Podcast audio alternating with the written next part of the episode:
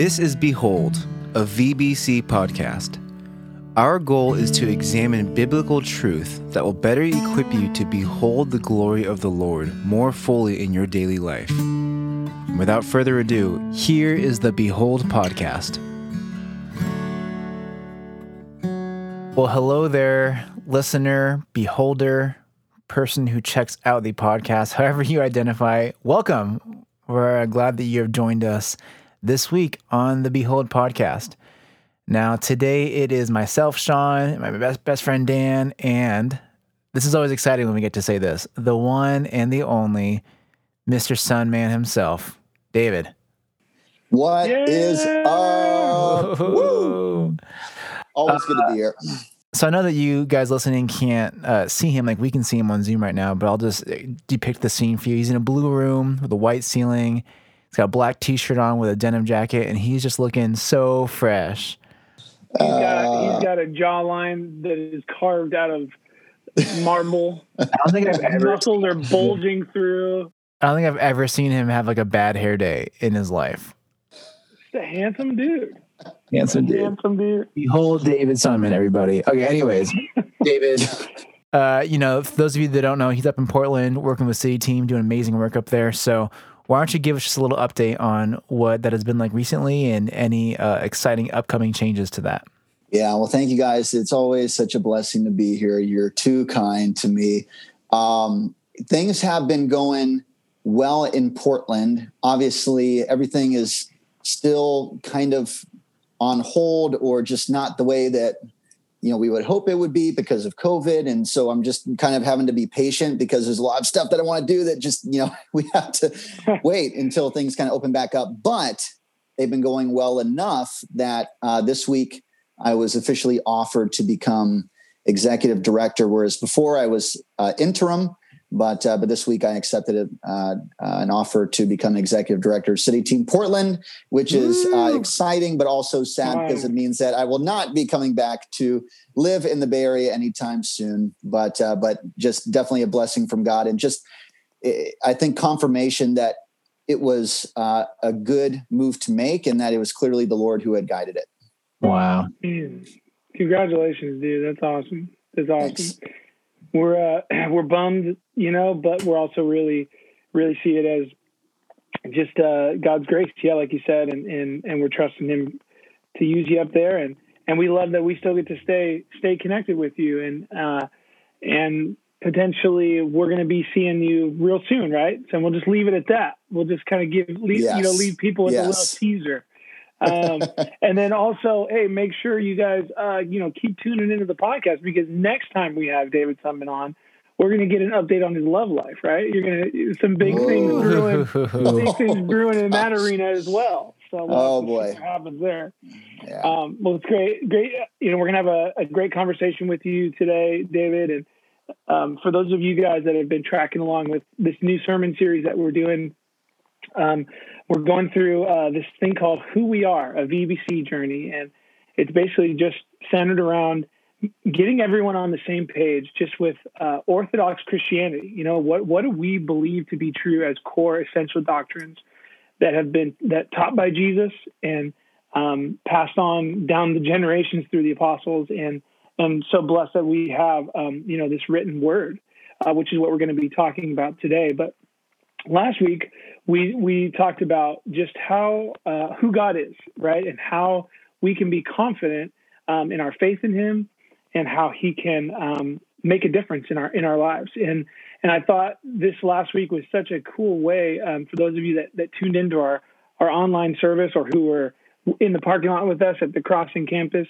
We got to actually witness two baptisms, and we got to we got to hear stories from from two ladies who have encountered this God that we uh, talked about last week, and um, just shared an, an amazing testimonies, and, and we got to we got to worship alongside them as they were baptized, and um, it was just a powerful moment. If you didn't get a chance to watch it, go back and watch it.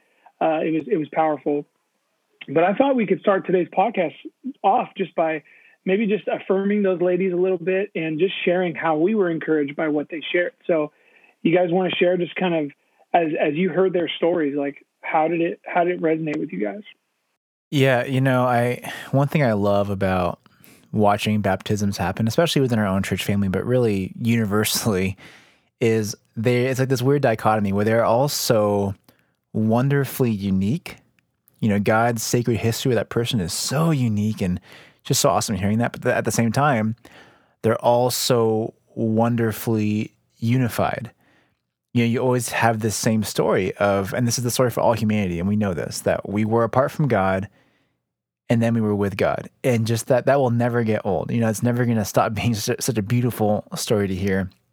But yeah, absolutely. With, with Kristen and with uh, Dina, it was the same story. And it's funny because they're such different people. So what their testimonies looked like were so different.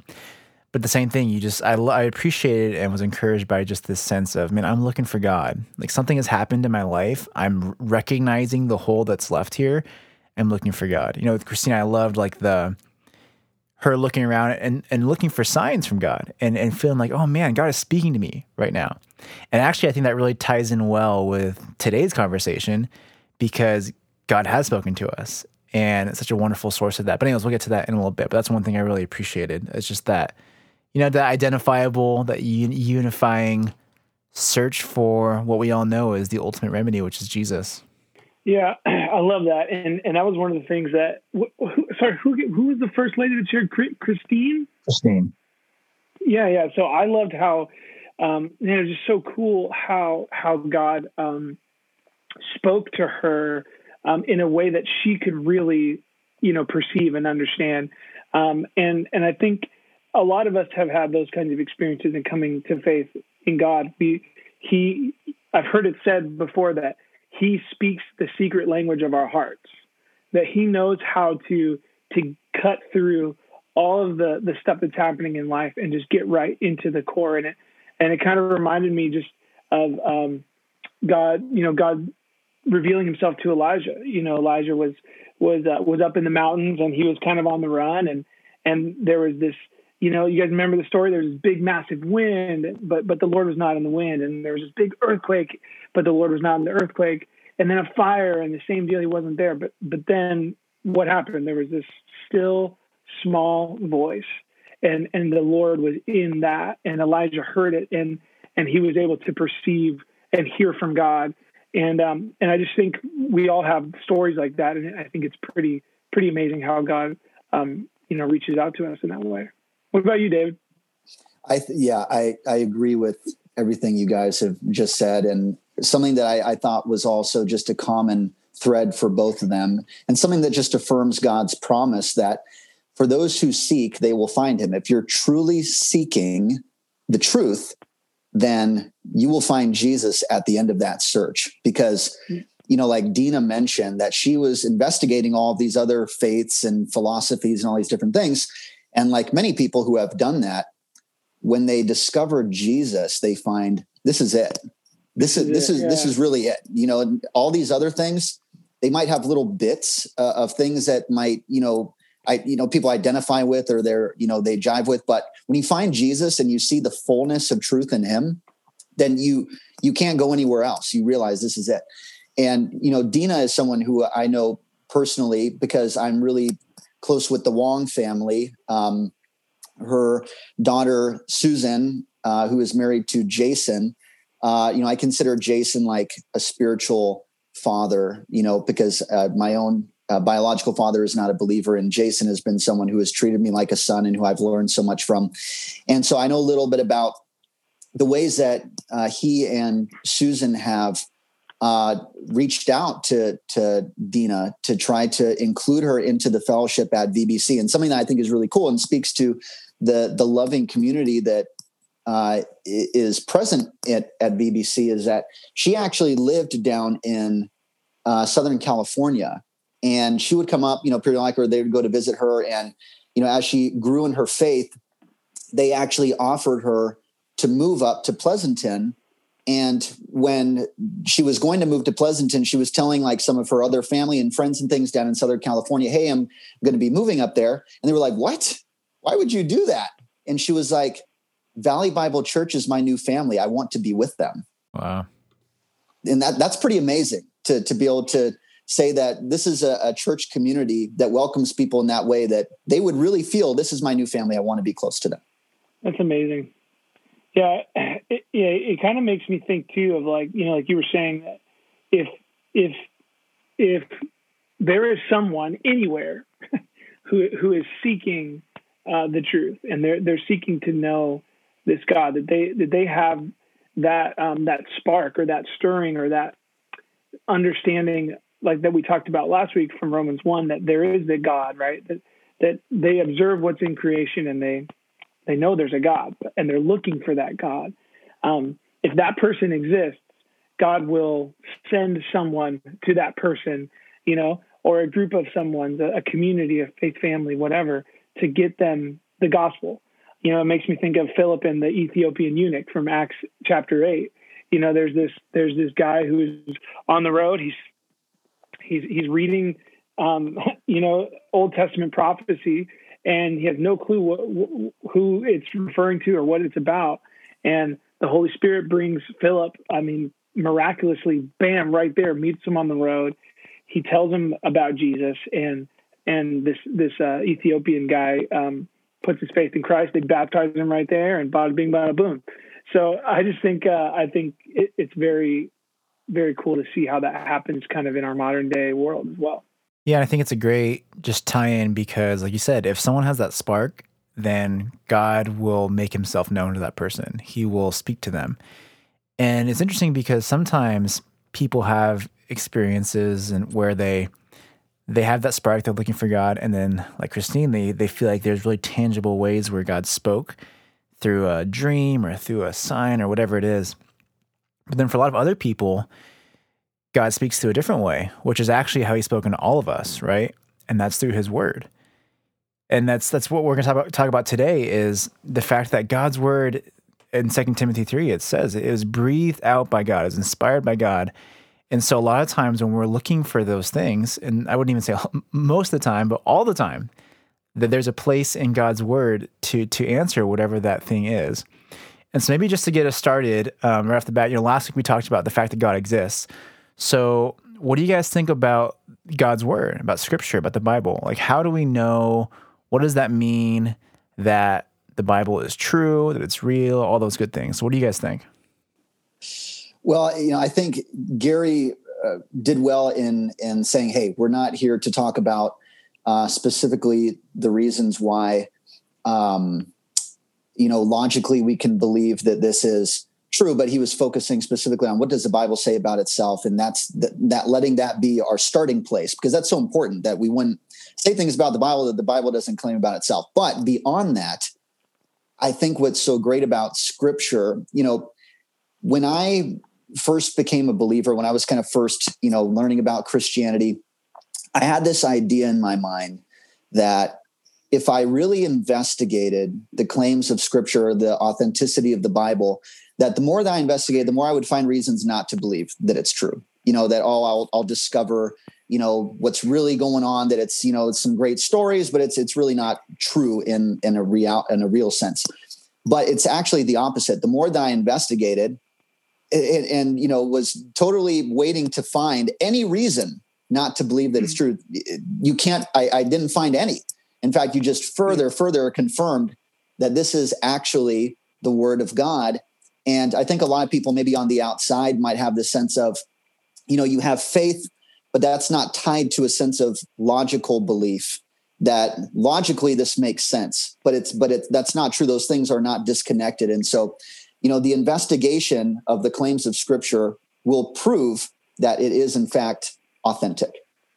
Mm. Yeah, yeah, and Gary Gary did a great job with that, you know, and and he even explained um, how it's not circular reasoning to, to, to take that approach with people, you know, to say that um, you know we're, we're we're not necessarily proving the Bible with the Bible, you know, all all we're all we're talking about is making sure we have a, a clear understanding of uh, what the what the Bible claims to be and pretty pretty cool. And God didn't even have to do this, but but He gives us a little peek into, uh, as Gary said, how He superintended the whole process, right?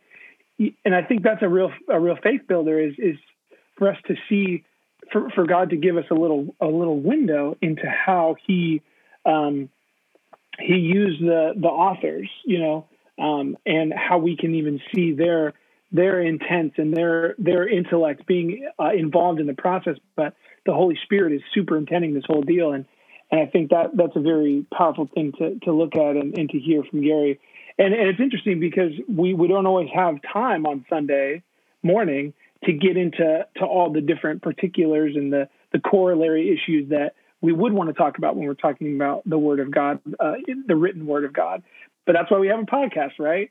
so, um, so maybe I think it'd be cool, like if for us to maybe spend some time t- today just talking about the the reliability of the written Word of God. Like how how can we know? Um, even like zooming out a little bit, like just from looking at things rationally, logically, um, how can we have confidence that that the the the word of God has is uh, is not corrupted, is is you know reliable. It's we can trust the veracity of it.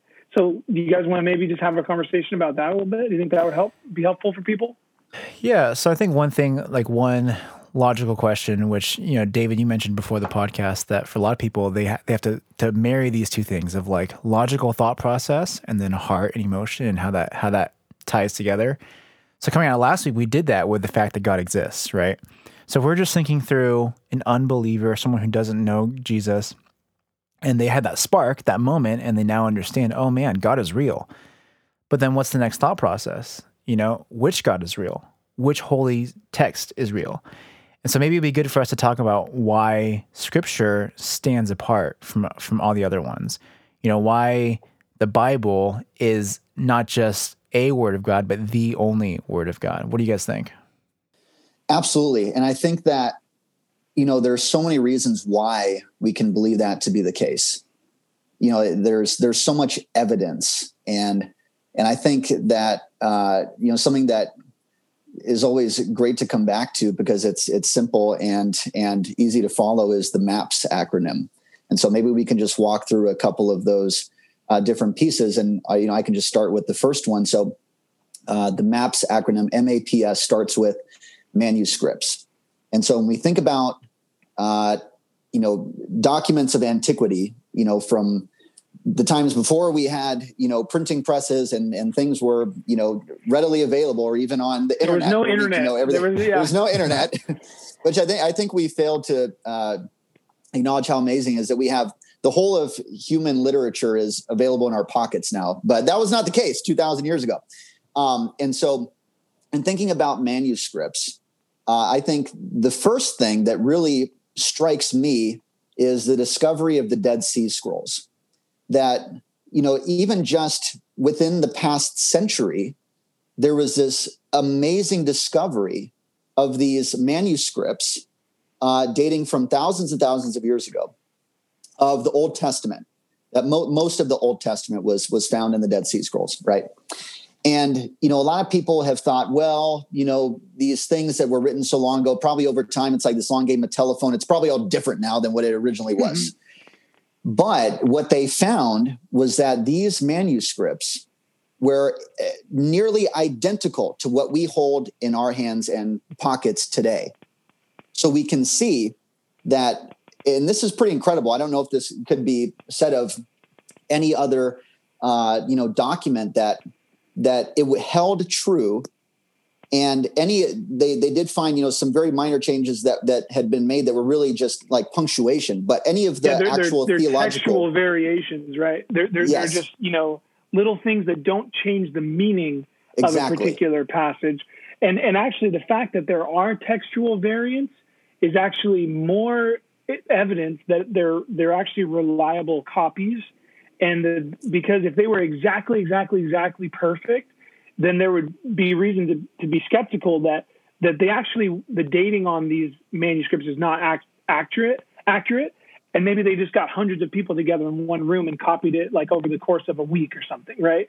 But the fact that they're spread out you know throughout time um, and history you would expect there to be textual variants but the, the changes are so insignificant they don't actually um, affect the or impact the meaning of the, the writings. And I mean to cut Absolutely. you off. Sorry. No, no, no, that's great. Thank you for adding that. Uh, and I think you know your point shows two things. One, we can trust that it is, uh, you know, it has been guided by the Holy Spirit, so that the meaning uh, of what it says is intact. But it also shows the human nature, and both of those things are so important. You know, just like with Jesus, he's fully God, fully man. Uh, the Bible is is fully God and and fully man, and that God guided the entire process, but He used human authors uh, through throughout it. Yeah, and then the, the same the same is true about New New Testament manuscripts. And I think the thing that is pretty amazing about the the people that that wrote down uh, that documented Jesus' life in the Gospels and the apostles that that passed on his teachings, you know, in the New Testament, so that we can have them today. Uh, the, these these documents were created and circulated uh, at, by people who were eyewitnesses, and it, and it, so it was done in a in in a life in a lifetime, right? So if if if you know um, Peter or John or James or, or Paul, if they were making these these writings and, and distributing them uh, about events that had happened, there were people around who uh, would have been able to say, actually, that's not how it happened, right? there, right. Would, there, there would have been people to, to refute what they had been writing about. And again, you, you see, I mean, not just a few of these manuscripts. I mean, we're talking about thousands of credible, um, you know, manuscripts that that there's an incredible amount of uh, harmony. You know, uh, these things have been passed around um, within you know a, a, a, relatively short period of time, about 60 years after you know the death of Jesus. You have these New Testament um, authors writing what they've been writing, and um, and then you know you look at someone like like Luke, who uh, who in Acts you know talked about carefully investigating everything, you know from a, from a, almost like a, a you know a critical thinking almost like a skeptical kind of thing is like he looked at all of this external evidence and he concluded that it was it was accurate. Um, and so anyway, I think I think when you compare the manuscripts of the Old and New Testaments, how many we have, the incredible harmony that there is, um, the amount of people that were involved, um, it, it, doesn't even compare to any other ancient texts um, not any religious texts or philosophical texts. You know, I, I, always think it's interesting too, like, you know, how many, uh, how many like manuscripts do we have of the Constitution, you know, or, or the Bill of Rights, you know, like, uh, have any of us ever seen an original copy of, of those documents? Have you guys ever seen one, an original one? I mean, I have, but I'm a bad example. okay. I okay. haven't okay, yeah, yeah. So, so, but yet we, you know, we we believe that that those things. I mean, obviously, we're talking about a shorter period of time, but but I think I think when it when you look at the manuscripts that uh, are in the old that we have of the Old and New Testament, it doesn't compare to any other document in human history, not even close. Amen. So, so that's the M. So overwhelmingly, we have manuscriptural evidence for the Bible. Like Dan said, that just pales in comparison to anything else, religious or or non-religious. But then that's talking about the things we have found that support the Bible. But then let's move to the A in the maps analogy. So Dan, why don't you explain counter to that what the A means in maps?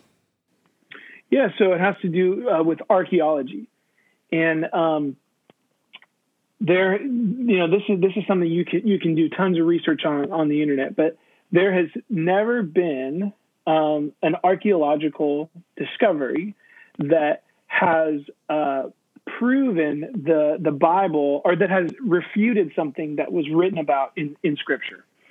Um, and in fact, the opposite is true. That um, there there's there's a lot um, of evidence that has been discovered from an archaeological standpoint that actually lines up with the historical timeline of uh, the Old Testament and the New Testament.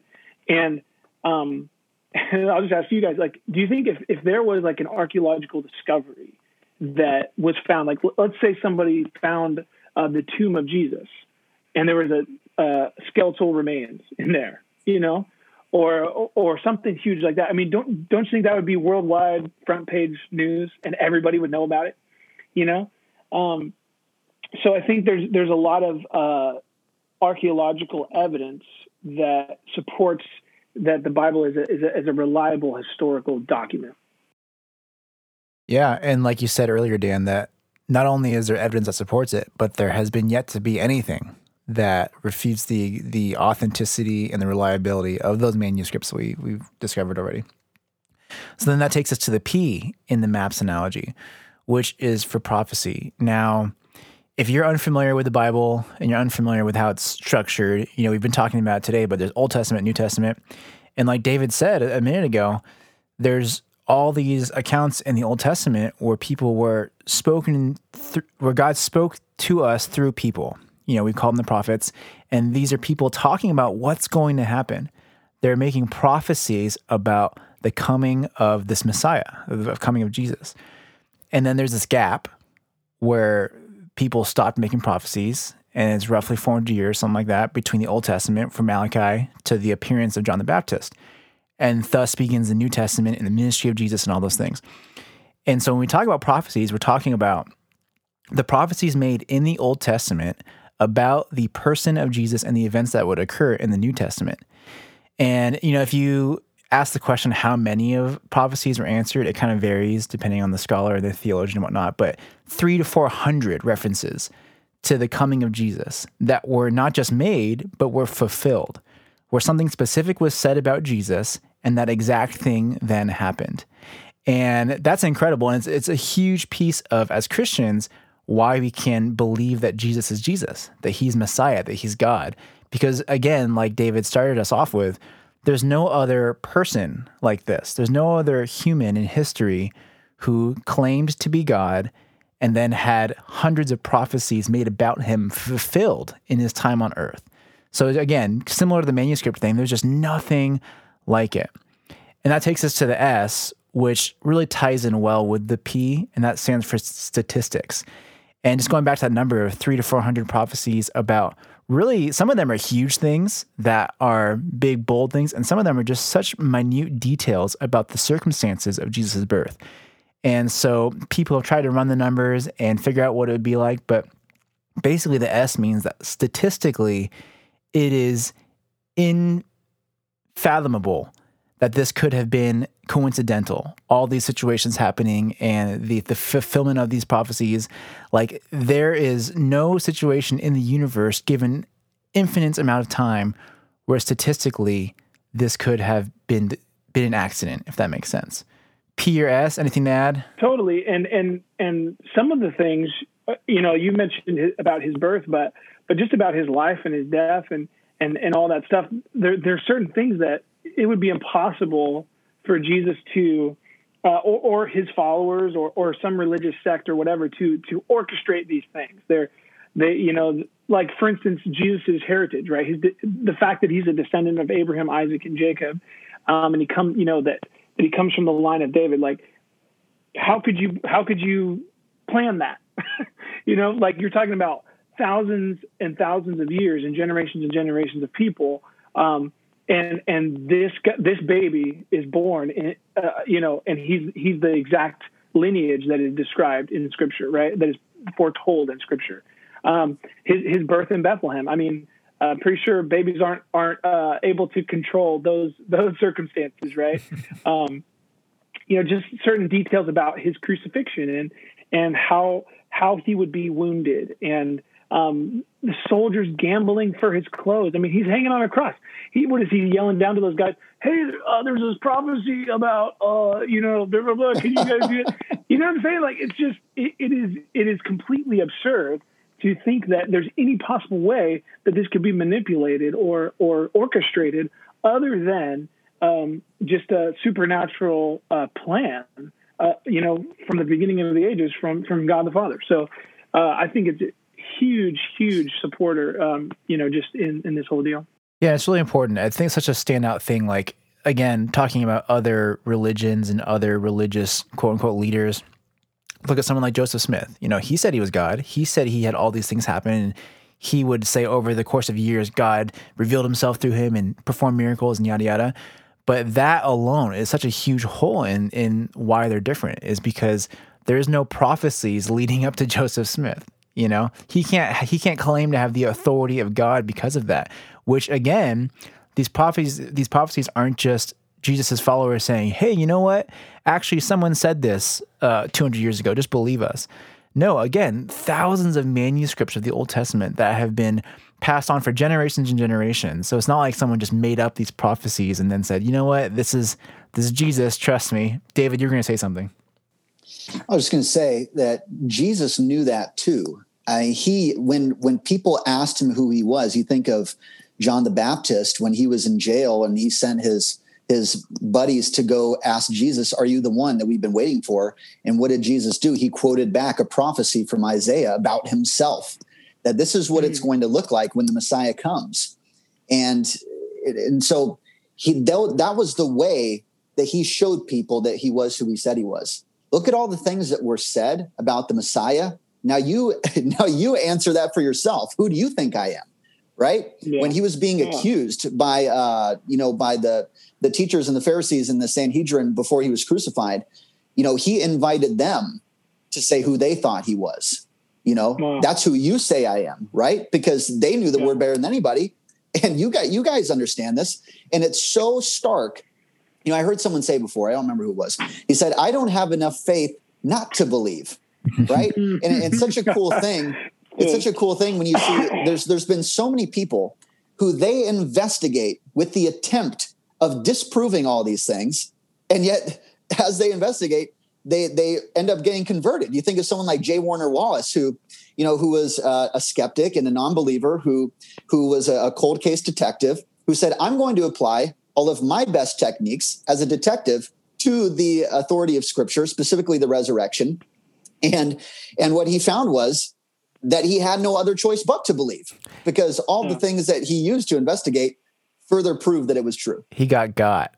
Yep. That's awesome. Well, yeah, same same thing with uh, Lee Strobel, right? Case yeah. for Christ. Same same, same yeah. kind of story. I mean, there's probably you know like an endless supply of people that have had that kind of experience. Yeah, well, and that's a great point, Dan, because ultimately, to some degree or the other, I think all of us have.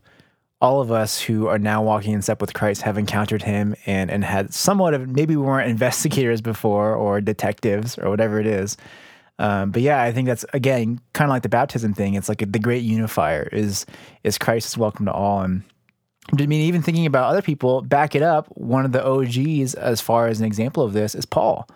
Right, his ministry on earth, and his conversion, and how that all looked like. You know, like there's there's two articles that we'll link uh, in the show notes along with the MAPS analogy, or sorry, MAPS acronym. And one of them is John Piper. It's a sermon from him and him talking about why he trusts the Bible and a huge piece of it that he goes to, and I was actually surprised by how long he spent on it, was Paul and Paul's ministry.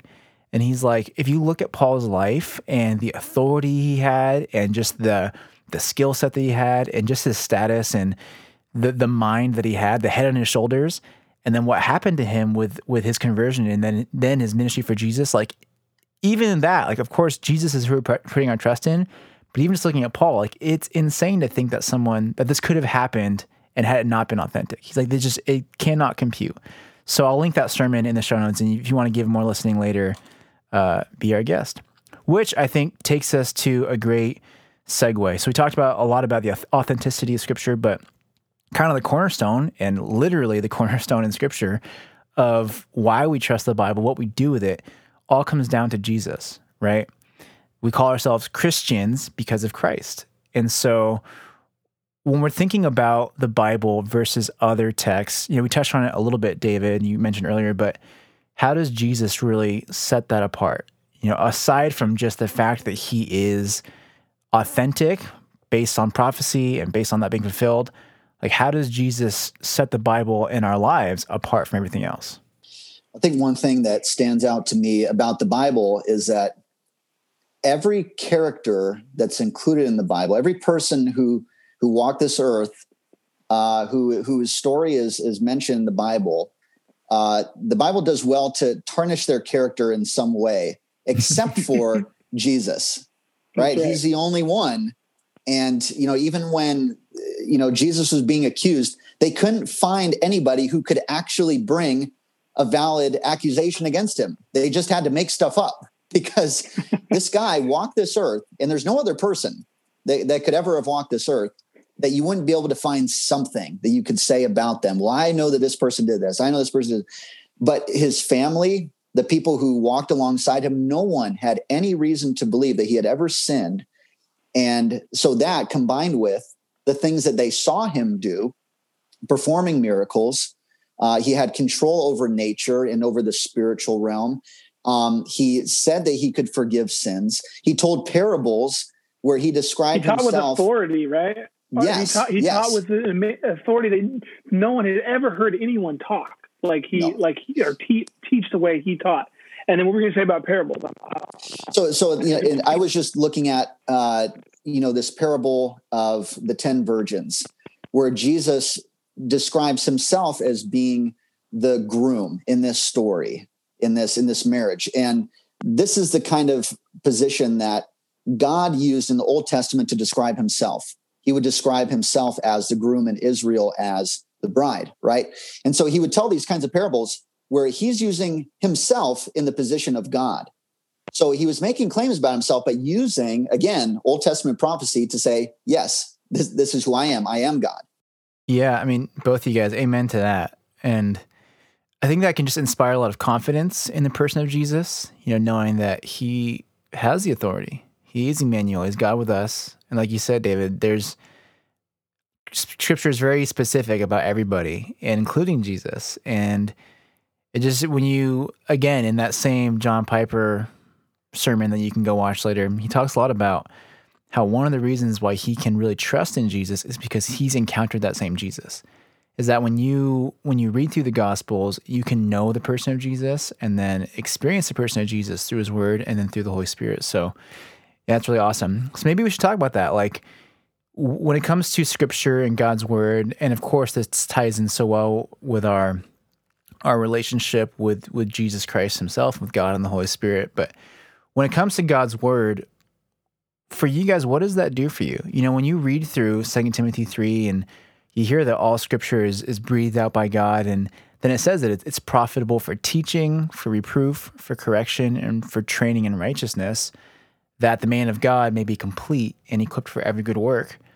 What has that process looked f- like for you recently? You know, what's an aspect of this scripture that's breathed out by God that has helped you to do any of those things, or, or one way that you've seen the living word of God uh, be that for you in your life? Yeah, I'll share first. And I, I was super grateful that Gary shared something from his life. And I don't know if you guys remember this, but he he just talked about early on in his faith, he he kind of had this assumption, this untrue idea that temptation in and of itself was was bad. And he would walk around carrying this this guilt uh, when he would be tempted. And, and it was this it was this life besetting thing. It, it kind of you know kept him bound up. And when he learned, oh man, you know, from James chapter one, uh, to be tempted is actually not to sin, right? In fact, Jesus himself was tempted. When he when when he found that in the written word of God, um, it it helped him, it freed him up, you know, and it, and it allowed him to to have uh, this this weight lifted so that he he could walk a more righteous life, you know.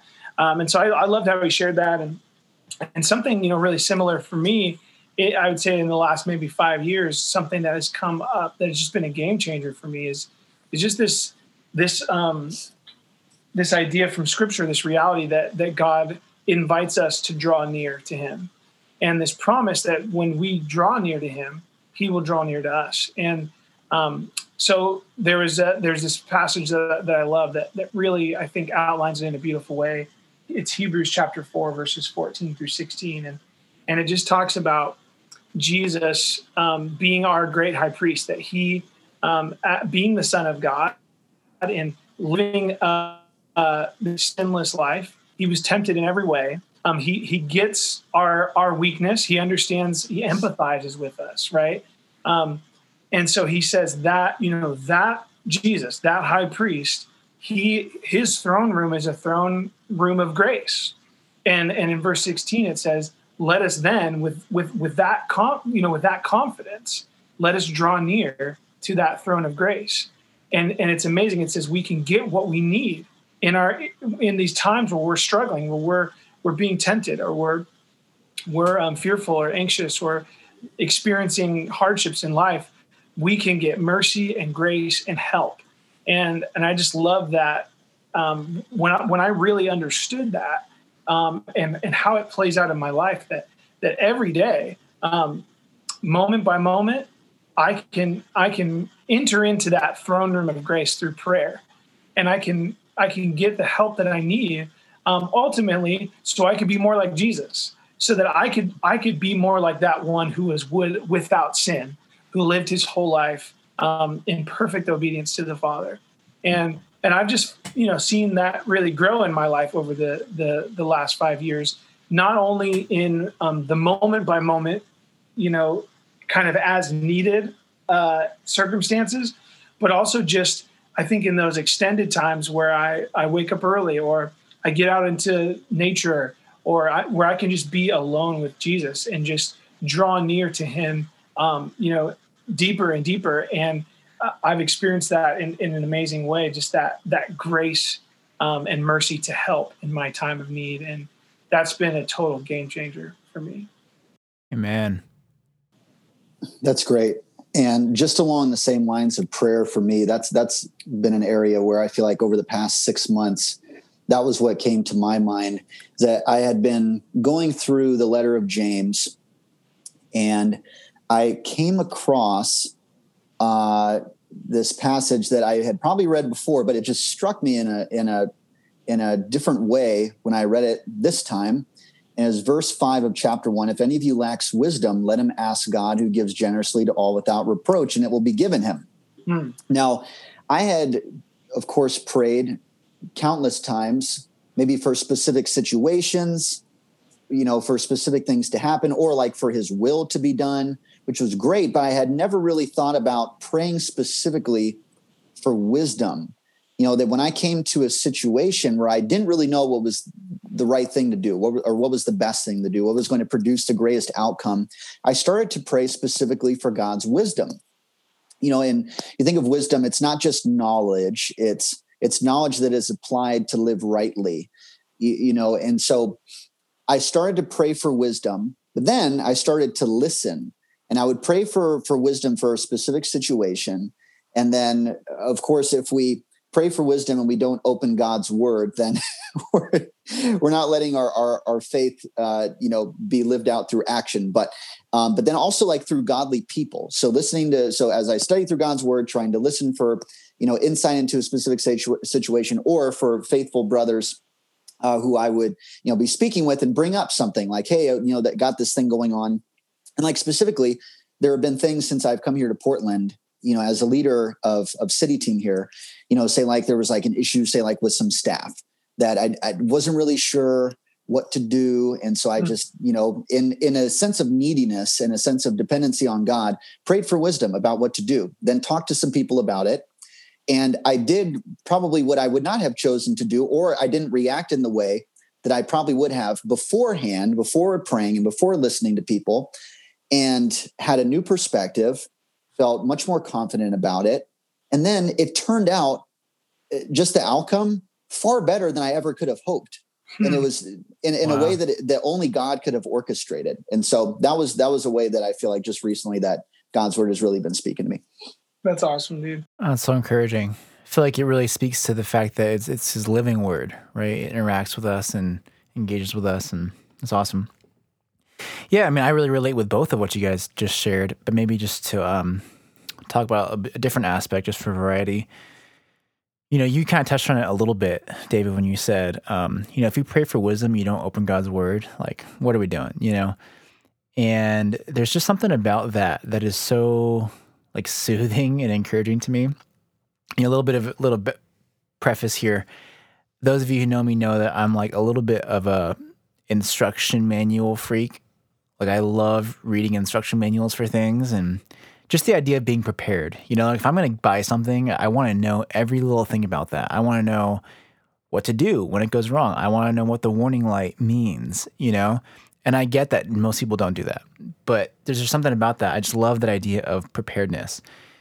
And for example, you know, I, Dan, you know this, I'm in the process of buying a vehicle right now. And I've been poring over the maintenance manuals and instruction manuals for that vehicle because I want to be prepared. I want to know what every nut and bolt is. I want to know how to do every oil change and transmission fluid change and all those things for this vehicle so that I can care for it. And the word of God is in so much the same way. You know, when you read that Second Timothy passage, how does it end? It says, so that we may be complete, equipped for every good work. And how do we become equipped? It's by engaging with God's word, like you said, David. And in so many ways in my life, that's been so important because I think the natural pattern for myself and probably for a lot of you too is to be very reactionary with scripture, to wait for something to happen and then, you know, search God's word and pray to deal with that thing and then to work through it and pray through it and, and yada, yada, yada. But the times in my life and the areas of my life where I'm more intentional about trying to be prepared with God's word for doing that training in righteousness, like it says, oh my gosh, like what a night and day difference as far as my how much I'm at peace in my heart, my my trust and faith that God's going to to pr- prove Himself through that situation, uh, my ability to, like I think we mentioned last week, to to take thoughts captive and make them obedient to Christ. Just all of it is just so profoundly different when you're doing that that work of of investing time in preparing yourself with God's word. You know, especially when we're talking about things like temptation. You mentioned you mentioned temptation with, with Gary's example. Man, shame on us if we're not working on it and spending time to to have that training with God's word to deal with temptation when it comes. We know it's going to come. So how do we deal with it? We know that our truck's going to get a flat tire. So shame on us if we haven't learned how to deal with it before it comes, right? So in that way, man, God's word is so encouraging on like a daily basis for me because I, I feel so much less helpless than I think I would. Just man, there's work to be doing. Even right now, when there's no emergency happening, there's productive work I can be doing that'll benefit me. And then just to touch on this, you know, I think some people I've heard this before in talking and explaining this to people of, oh, well, that means God's word is, you know, it's just an instruction manual for your life and you follow the rules and that sounds like a lame way to live, you know? But not at all. Going back to the truck thing, it's like, man, God has given us this manual, and He says, "Look, you have free will. You're my, you're my son. I want you to drive this truck and have fun. Do it. This is what I made you to do. You know, I want you to take care of it though. But does the does the maintenance manual and instruction manual and emergency all those things tell us how we are to experience driving that truck? Not at all. You know, God gives us freedom. We're all unique beings but within that, he also has made us and intended for us to be good stewards of our lives, of our relationships, of our neighbors, of our bodies, and all those things. So, anyways, for well, all the instruction that's really freaks, good. And, and have you guys ever heard this sentiment from someone like, like, wow, do you you really live your life like based on a book? You know, have you guys ever kind of heard that that kind of um, I don't know, a skeptic say something like along those lines, or an atheist or whatever, and and I, I think there's an assumption behind that that statement or that sentiment that is is fa- is false, right? That that the when the Bible talks about itself and what we've all experienced, the, the effect that the Bible has in our lives is it's it's not just a book; it's this living, active, you know, um, Word of God that uh, transforms us, you know, and and and it speaks to um, every you know every every issue or need that we're going to we're going to struggle with. There's some biblical principle that we can we can reflect on and put into practice. And I thought Gary did a great job of just talking about that, and and I, and I think it, it, it led into this this question of like, do you have a, a hunger like this this deep longing, you know, for the the word of God um, to you know to have that effect in your life. And and I think there's a lot of people in our church, or maybe people who are listening, who who wouldn't have that kind of a skeptical attitude towards Scripture. They wouldn't blatantly say that, but maybe they're they're acting functionally with an attitude towards Scripture that is is similar, right? They're they're viewing it just as this book or just this this kind of um, dead lifeless thing that I'm just doing my Christian duty. You know, I'm checking a box like that. You know, and I thought Gary did a great job of uh, challenging us if that's where we're at. You know, just to say, man, like, how can we develop uh, this this really deep hunger and thirst and a longing for for God's word um, to actually change us? And so, you know, where did that land with you guys? Like, you know, how would you how would you maybe rate yourself on your hunger um, for, for the Word of God, and and maybe what are some things you've done in your life to help you uh, stoke that flame if if you know if it's getting a little dry or whatever. That's a great question, and you know I think it starts with something that you just mentioned, like this isn't just a book, and when you really understand that we hold in our possession the revealed words of God. I mean, that's incredible. Like if we just just think just about that for a moment, like that is absolutely incredible that the creator of this universe of everything in it from the the you know the greatest galaxy to the smallest molecule he created all of it holds it together by his power and he gave us a book that tells us about himself and about ourselves and our relationship with him and about his great love for us. I mean, that's like a huge privilege that we get. That you would think, and and in light of that, I think that probably most people would uh, would uh, would identify with uh, what I would say for myself that I don't appreciate it in the way that I, I don't have. If that's really true, then in general, my hunger is probably not matching the gravity of that fact. You know, and sometimes it really happens. And I would say that you know, when I'm studying something to teach, that's usually when the hunger is really there because when you're really pouring into it and you really dive deep and you really want it to be ingrained in your heart, that's when it, it really starts to just, mm, it just really gets you going, mm-hmm. you know? Um, and I think sometimes, you know, even like when I hear someone like Gary who faithfully teaches, and they really reveal something amazing about the Bible. That that's really kind of what sparks me again. Is like if I'm just doing my own study sometimes and you know I, am getting a little you know stagnant, then you hear someone and their passion for it, and then it really sparks like, wow, oh yeah, now I remember how amazing this is that we get to study the Word of God. I love that. Yeah, I love that too. Um, and yeah, you know, for me, of course, we all have growth to do with this. I tend to be kind of like you just explained a little bit. I tend to be really good about like cherishing and diving into the portions of scripture that kind of fit whatever I'm going through at that time, you know, which is not the best. You know, say I'm dealing with my prayer life, then I'll really dive in deep with, with prayer and closeness with God. I'm dealing with temptation, then temptation stuff. I'm dealing with, um, you know, faithfulness, whatever it is. Uh, but again, it's kind of a more reactionary way to live life, you know. And over the last six months or so, I've been just thinking about this idea that or just this truth that, yeah, of course, that is a big reason why God does give us his word and his spirit is to help us through things. The spirit helps us. But at the same time, it's like, man, like you said, if this is true about scripture, that this is breathed out by God for the benefit of our lives, then absolutely. Like the number of YouTube videos I've watched in the last week about the truck I'm buying versus the amount of scripture that I've poured into my heart is like night and day. And it's stupid, you know? And I think part of it kind of comes down to, like you said, Dan, sometimes we just get in this this this false way of thinking of, yeah, I don't need to worry about that right now, you know?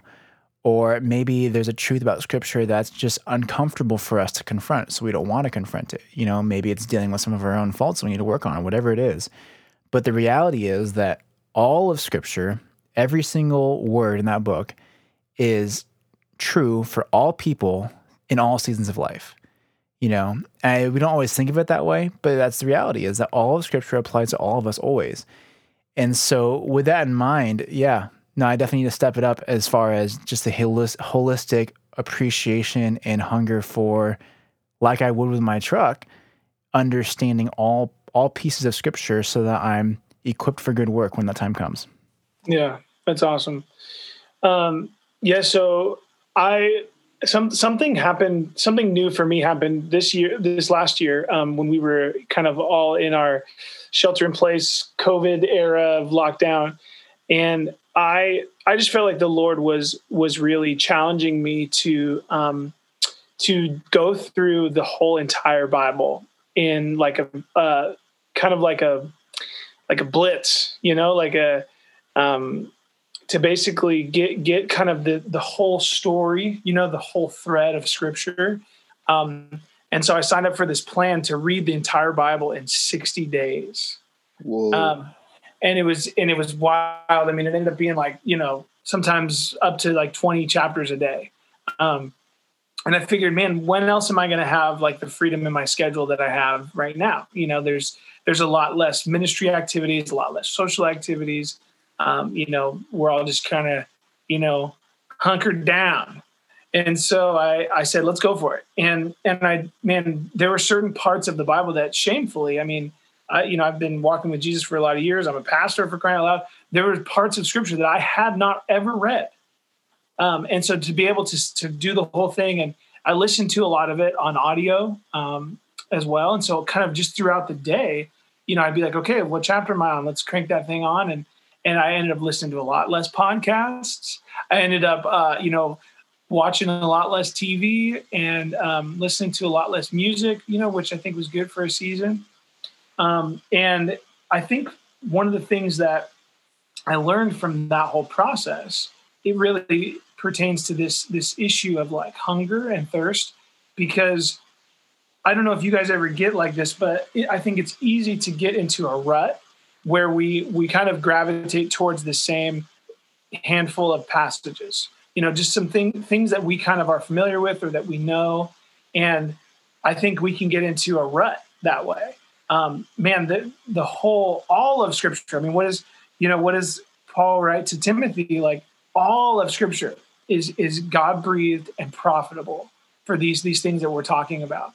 And so, just if if you're listening and you're kind of feeling like oh, maybe in a little bit of a rut, um, maybe maybe there you need to challenge yourself with going through. I think having a plan, a, like a Bible reading plan, or with a with a buddy or a group just say hey let's read through this this one particular scripture or whatever and and go to some places that you haven't gone to in a while or maybe that you haven't gone to ever and just see what how god might want to use that in in your life you know train you in righteousness. Um i think that that's really powerful. And then just kind of connected to that thing you know um i think we've we've talked a lot about how the word of god is is amazing and it's powerful and it and it's living and active and it's un, and God in all of his nature he's unsearchable in the sense that we can never get to the bottom of him. We talked about that last week right?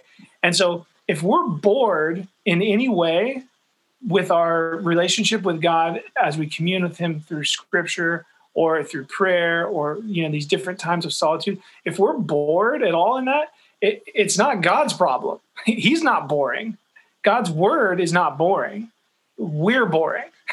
we're the problem. And so sometimes, man, you got to mix it up. Like maybe, maybe, um, I mean, I don't know, maybe th- this is not a perfect analogy, but man, if, if, if Emily and I, you know, went out for a date, you know, on Wednesday night, the same time, the same place, did the same thing week after week after week, um, you know, I think it'd be easy for us to get into a rut. And so just understanding that God and his word is infinite and and and we can we can get something fresh and new every time we go to him through his word. And so maybe mix up the place you go or or the the the style that you use. I mean we talked in our connect group about journaling. I don't know how many people um, read the word of god with it with a journal next to it so that they can write things down and they can pray scripture back to god um, and they can um, you know just connect that way uh, may, maybe it, it's you got to throw your headphones on and, and, and, go for a walk and get out in creation and like hear the word of God read to you. You know, may, maybe you need someone in your life to, like David said, to encourage you. Listen to a sermon. You know, be in a group of people, study something together. You know, I, think, I think a lot of times we lose our hunger because we're just in a rut. Do you get what I'm saying, guys? Hundred percent. You know, this reminds me of you know Dan. You and I were going through Screwtape letters with some of the other staff, and if you don't know what that is, that's um, C.S. Lewis wrote it. It's a book, a theoretical book of demons talking to demons about how to tempt humans and whatnot. And in that, they talk a lot about how, or or C.S. Lewis talks about his uh, his observations about how he thinks that a lot of times Satan's influences they're not these huge moments of destroying and corrupting our hearts, but a lot of times they're just keeping us distracted. They're just keeping our focus off the right thing. And I think a lot of the times when it comes to like you're saying, Dan, with reading scripture, it's that same thing. Like we can be in our same quiet place and home and have nothing, no media on or whatever, and open the word of God. But still, like our attitude or our heart can just be distracted from the real thing, you know? So yeah, I think what you just said of like just changing it up, maybe even if it's not just for creativity, but just to to help yourself not be distracted in that way, to to take minutia out of the equation and to take a stance like, man, I'm here to engage with the Word of God, and I'll do whatever it takes to to not be distracted in that process. Yeah, that's great, and I think just along those lines, what's so cool about the Bible is that it's so diverse in the styles of writing that are included. I mean, you got historical accounts, you've got narrative, you've got poetry, you know all these different things. So you can go to all these different places or like you know just some wisdom literature like proverbs if you just you know some people do like a proverb a day or something like that you know. There's there's such diversity in the bible that that you shouldn't ever feel like you have to be bored with it you know as if you know just be having the word of god shouldn't you know be be uh, exciting enough but but god in his in his kindness has given such a diversity and such a, a cool mixture of different styles within the bible and you know, I mentioned before about you know when I go to teach that that's you know when I get really fired up. I know some people might say, "Well, I'm not you know a Bible teacher. I'm not gifted to teach. That's not my thing." But just think about having that perspective. Even if you're not even going to teach it, just think about it. Well, if I was going to teach this to somebody, what would I want them to know about this? What are mm. the hmm. questions that I would ask as, you know, as someone who's listening, you know, like, oh, what does this mean? Or what, what, what is what does this reference to oil mean? Like what are the you know just if you investigate kind of those things and you and you dive deep in those things with the intention of if i was going to tell someone on the street what does this mean? then maybe that'll help you just to kind of dive deeper in those ways. Yeah yeah and to your point the, the the deeper we dive into it the more beauty we see and the more the more exciting it, it becomes. And i think that that's really cool. And and, and maybe maybe uh, there's people listening who are like, yeah, I'm definitely not going to like stand up in front of a group or, or you know, do an online Bible study or whatever and, and teach these things. But but don't you feel like we all have uh, a call in our lives to like explain the Bible to to, to people, you know, to our kids, um, to uh, people that we're witnessing to, um, you know, to to to share something. Maybe you're not a leader of a of a group, a VBC group, but but are you in a VBC group? You know, could you could you sh- explain something to? In fact, that was a challenge I gave to my Connect group. Uh, that and if you guys are listening, uh, I didn't forget. So next next Sunday, they're supposed to come back with some way that they in, engage with the Word of God, the written Word of God, this week, and and basically explain to us what effect uh, it had on them this week.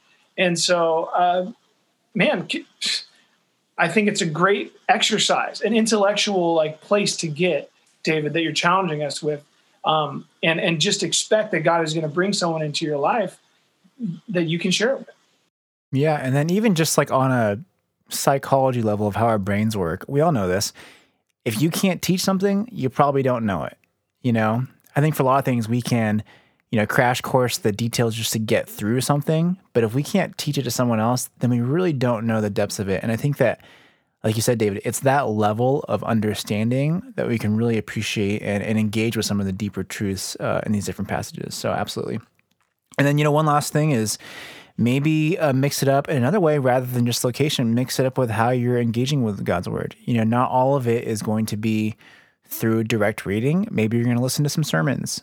You know, maybe you're going to check out some Christian poetry or Christian worship or listen to the Behold podcast. Of course, none of these can replace that quiet time of scripture, but they're all just additional ways for you to engage with and reflect on and renew your mind through and worship God through and all those things. And I definitely know that I need those things in my life. You know, I I, I need to be listening to to Christian podcasts or sermons or worshiping the music or doing this kind of stuff. And it really helps me to like we are saying, not get stale in, in that way. Yeah, it's good. If now, you want a cool way to listen to uh, some narrated Bible, Streetlights Bible. Dude, I don't know if you guys have heard of that. Fire!